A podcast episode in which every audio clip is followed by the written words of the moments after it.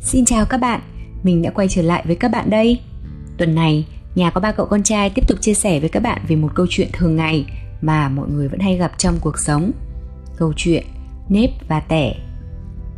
Nếu như được lựa chọn sinh con trai hay con gái thì sự lựa chọn của bạn là gì? Chắc đa phần câu trả lời sẽ là có cả trai lẫn gái, cả nếp và tẻ.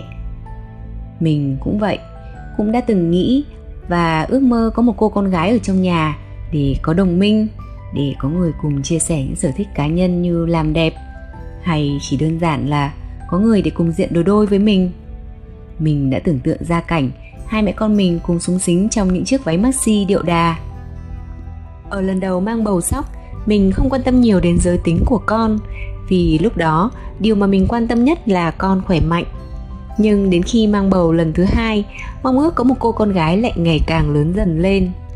Mình đã luôn nghĩ và tin là rồi mình sẽ đẻ được một cô con gái như mình hằng ao ước. Mình nhớ hồi đó, khi mình đi siêu âm tuần thứ 12 của thai kỳ, bác sĩ bảo chắc là con gái rồi. Ôi, mình đã sướng điên lên, đi khoe khắp nơi. Mình vốn đã nghĩ là mình bầu con gái rồi lại còn được củng cố niềm tin bởi một bác sĩ nổi tiếng về siêu âm giỏi nhất nhì Hà Nội lúc đó. Thêm nữa là hồi bầu sóc 12 tuần, mình cũng đi siêu âm bác sĩ này và bác sĩ phán đúng giới tính của sóc luôn. Thế là mình cứ trăng bẩm, mình có đủ cả nếp cả tẻ rồi. Thế nhưng trong một lần khám thai định kỳ ở tuần thứ 22, mình vui mồm hỏi lại bác sĩ như để củng cố thêm sự chắc chắn của mình. Em bầu con gái đúng không ạ? À? Sau khi siêu âm đi siêu âm lại, bác sĩ vẫn một mực khẳng định, không, con trai mà. Trời, nó như một cú sét đánh ngang tai, mình không tin vào tai mình. Sau hôm đó, mình có đi siêu âm thêm hai bác sĩ nữa, nhưng kết quả vẫn giống nhau. Người nhà bảo, giờ thai lớn rồi, nên khó nhầm nữa lắm. Lúc trước thai vẫn còn bé, nên nhầm nhọt là điều dễ hiểu. Mình đã hụt hẫng và buồn suốt cả tuần sau đó mình cũng không buồn đính chính lại với mọi người về giới tính của thỏ. Đến nỗi mà khi mình sinh thỏ ra và áp ảnh thỏ lên facebook rồi, mà mọi người vẫn tưởng là con gái, chúc mừng rối rít. Tuy nhiên, nỗi buồn cũng không ở lại với mình lâu khi mình sinh ra một em bé thỏ bụ bẫm đáng yêu. Ngay từ khi bé tí, thỏ đã luôn thu hút mọi người dù lạ hay quen bằng sự hài hước và láo lỉnh của mình. Mọi người còn bảo đôi khi chỉ cần nhìn mặt bạn ý thôi là đã thấy buồn cười rồi, vì bạn có gương mặt rất hóm hình. Bạn ấy cũng chính là người giải tỏa stress cho mình sau những ngày làm việc căng thẳng ở cơ quan thời điểm đó. Đi làm mà lúc nào mình cũng chỉ mong đến giờ về để được gặp con. Thế là mình đã quên luôn chuyện không có được cô con gái như ước mơ từ lúc nào chẳng hay.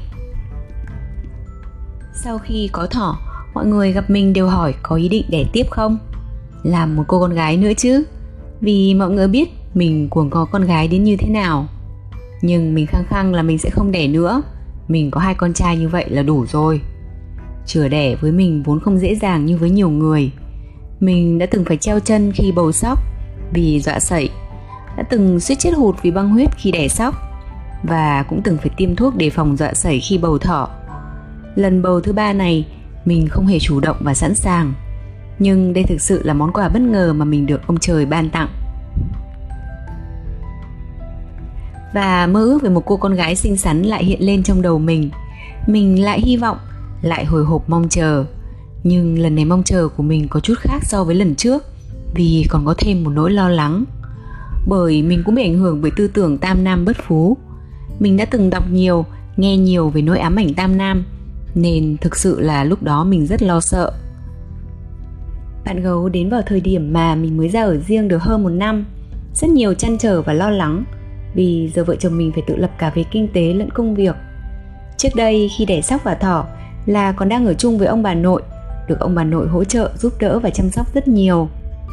Nếu giờ đẻ gấu là xác định, hai vợ chồng sẽ phải tự lực cánh sinh hoàn toàn và không chỉ phải chăm sóc cho gấu, mà còn có cả sóc và thỏ phải lo lắng nữa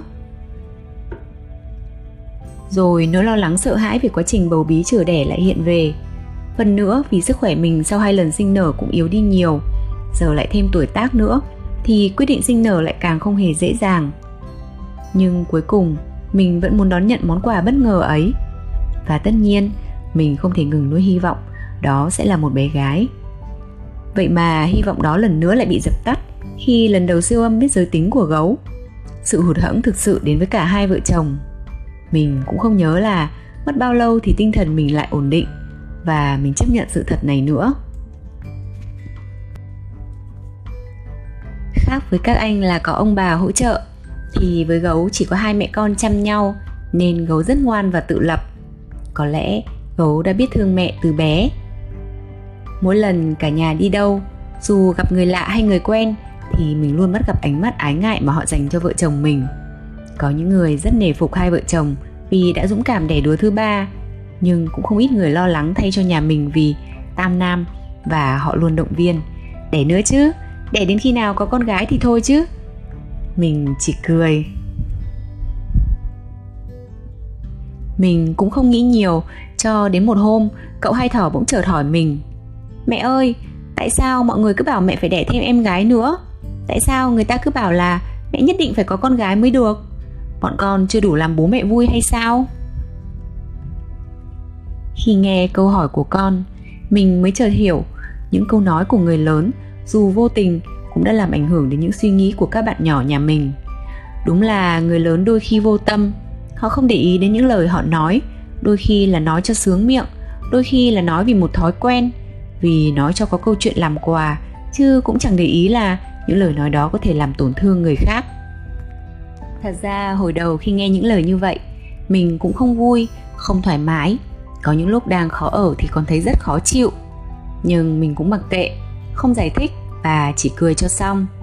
Vì mình tự nhủ là họ không phải là mình, họ không sống cuộc sống của mình, nên họ làm sao mà hiểu được. Nhìn ngoài và phán xét, bao giờ chẳng dễ dàng hơn việc ở trong cuộc và hành động. Chính vì vậy nên mình không quan tâm và bỏ ngoài tai. Mình chỉ coi đó là những lời nói làm quà trong giao tiếp nhưng mình không ngờ điều đó lại làm cho các bạn nhỏ nhà mình phải suy nghĩ như vậy, đặc biệt là thỏ. Thỏ tuy rất hài hước, hóm hình nhưng cũng khá sâu sắc, hay quan sát và để ý đến xung quanh. Dù bạn có vẻ bề ngoài chắc chắn, nhưng tâm hồn lại khá mong manh và dễ bị tổn thương bởi lời nói của người khác.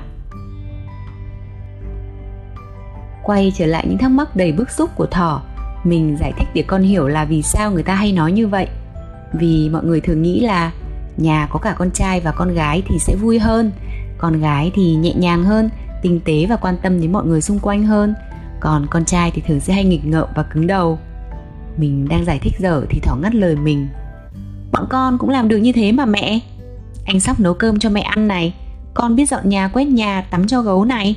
Bọn con đều cùng chăm sóc mẹ khi mẹ mệt còn gì. Mình bật cười khi nghe những lời thỏ nói nhưng thực sự là thấy rất vui và tự hào. Mình bảo, đúng rồi, mẹ thấy hạnh phúc lắm. Vì các con đều là những chàng trai biết yêu thương, biết quan tâm chăm sóc và giúp đỡ bố mẹ. Với mẹ như thế là quá đủ rồi. Mẹ đâu có ý định đẻ tiếp nữa đâu. Nghe mình nói vậy, anh cả sắp không nói gì, chỉ tủm tỉm. Thỏ thì cười tít mắt sung sướng, còn gấu thì thầm, mẹ mà đẻ em gái nữa là mẹ không còn là công chúa duy nhất trong nhà nữa đâu đấy. Mấy mẹ con nhìn nhau cười xòa. Có lẽ nhắc đến ba cậu con trai là mọi người sẽ hình dung ra cảnh nhà cửa náo loạn ẩm ý về bộn đồ chơi sách vở, quần áo.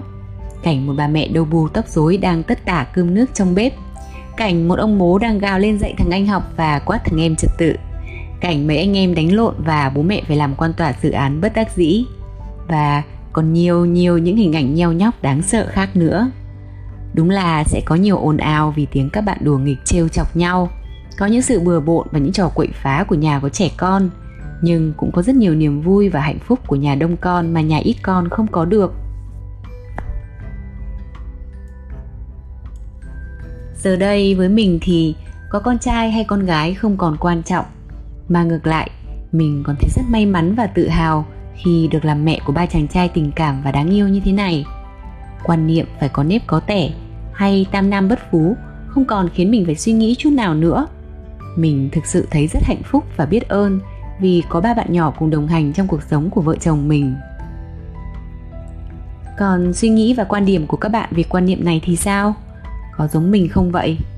Hãy để lại comment cho mình biết với nhé cảm ơn các bạn đã lắng nghe và hẹn gặp lại các bạn vào tuần sau.